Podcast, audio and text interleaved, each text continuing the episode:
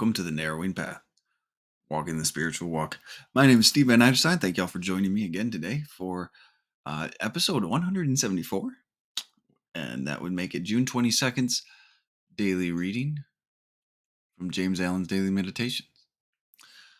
Yesterday's was and just yesterday's just stuck out to me. It was such a really, really grand reading. I really the, the that last line that it closed with there the the holy place within you is your real and eternal self. It is the divine within you.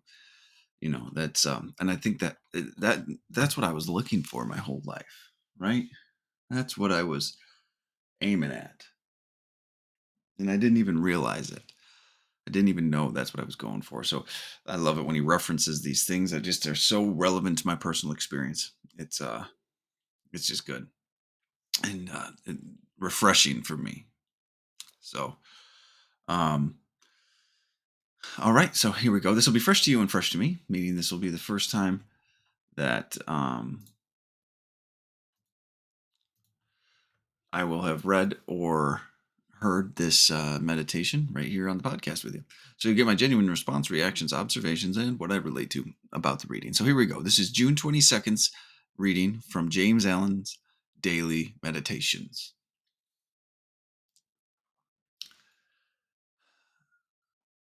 Spiritual principles can only be acquired after a long discipline in the pursuit and practice of virtue.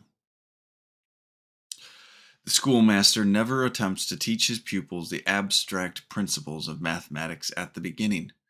He first places before them a very simple sum and, having explained it, leaves them to do it. When, after repeated failures and renewed effort, they have succeeded in doing it correctly, a more difficult task is set is set them, and then another, and another, and not until the pupils have, through many years of diligent application, mastered the lessons in arithmetic does he attempt to unfold to them the underlying mathematical principles.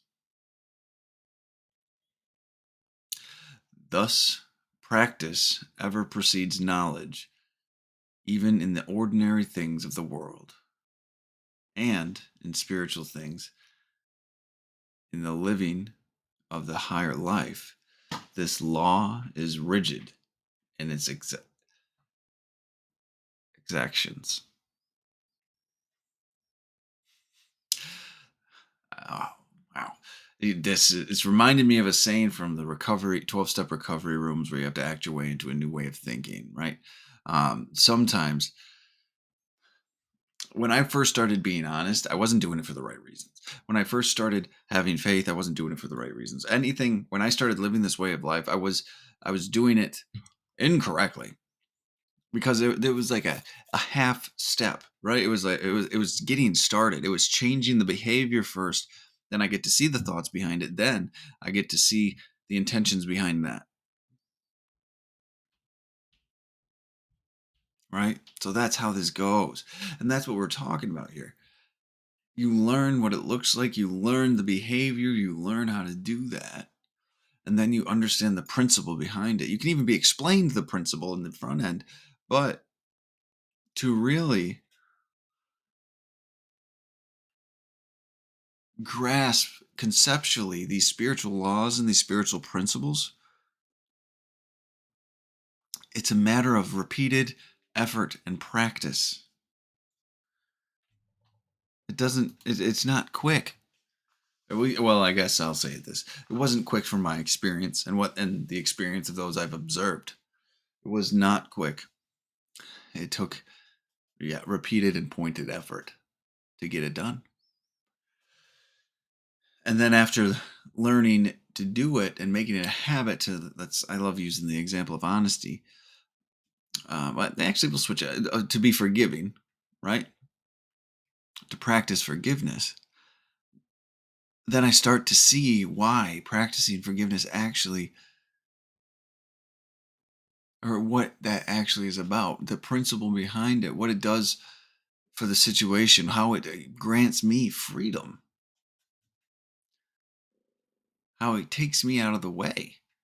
when practiced properly. And it's a so so this entire concept uh, that, that we're talking about here in the attainment of spiritual principles and really rooting ourselves in them takes time and practice and repeated effort. And the beautiful thing is you can start that today. You can start changing a behavior, a character quality, a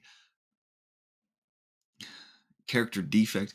You can completely change you can start the process to completely change to a person of integrity and high moral character today in any capacity. It's amazing. Eh, you know, that's a that's an immense amount of power. Immense. We just don't grasp it so many times. So let's go through. We'll do this again line by line like normal. So uh, it opens up with spiritual principles can only be acquired after long discipline in the pursuit and practice of virtue. Right? So, in the pursuit and practice of choosing the right thing to do. Okay? So, when we're presented with a choice and we know and we have probably previously chose the selfish thing to do, but we choose the spiritual thing to do instead. That is the practice, pursuit of virtue. Learning what that choice really is about, learning what that implications of that choice are, comes from making the other choice, comes from actually, excuse me, comes from making that choice, comes from actually practicing those principles, practicing those actions. So my experience was exactly that Spiritual principles can only be acquired after long discipline in the pursuit and practice of virtue. Because mentally I can understand it, conceptually I can believe I understand it. You know, I can acquire all the knowledge I want, but if it's not backed by action and the willingness to choose differently, it won't do anything for me. It will not change my character, but more than temporarily. Here we go. Now we're equating it to math, which I used. Um, math was one of my favorite subjects in, in high school, and so I like that he used math.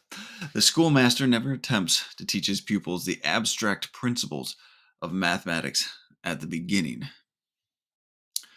He first places before them a very simple sum, and, having explained it, leaves them to do it. So it's saying we have to start at the beginning and we have to start simply. We have to start with the first step of this stuff. Right? We start in the very basics of changing our lives. We start in the very basics of living a spiritual way of life. We, most people don't have this a grand revelation and then their lives are completely different from that moment forward. It's usually a path of progress. It's usually a path of um, of the educational, uh, excuse me, of the educational variety, as William James would say.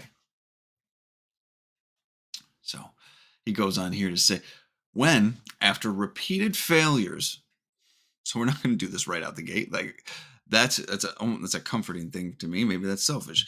We should strive to do it perfectly, but knowing we will not. Right? We strive for those ideals, but we set, but we are successful with progress. That's important. After, when, after repeated failures and renewed, ever renewed effort, they have succeeded in doing it correctly. Because we're going yeah we're going to do it wrong. We're going to do it objectively wrong. We're going to do it for the wrong motives. We're going to um, try to sugarcoat it. We're going to try to we're, we're going to try to make it so it's easier for us or self-serving for us in some way. So we're, we're not going to do this with absolute integrity off the right out the gate. We're just we're not. It's a new way of living and all we know is we can't make the same choice and that's one of a infinite multitude of choices you can make in a situation. So all we're really going into this is we're choosing differently. We don't know if it's right. And we can we can get the knowledge and the input from others, but the reality of it is when we make that decision, we're going to learn. And then after repeated failures, we'll learn how to navigate these situations more. We'll have the practice, the muscle memory, those new neurological pathways mm, established for choosing differently and making a better decision. So, but after that, right? After they have succeeded in doing it correctly, a more difficult task is set them, and then another, and then another. So we are building up. We're building up our our lives. Where this would be more so equated to the purification of our lives, I believe. Like we start in one area of life, then we start bringing this everywhere in our lives. We start seeing how this practice bleeds into every aspect of our lives and how we need to move and how we need to grow and change. And we keep t- inviting more and more in. And the this is where the path narrows. And this is, it seems, um,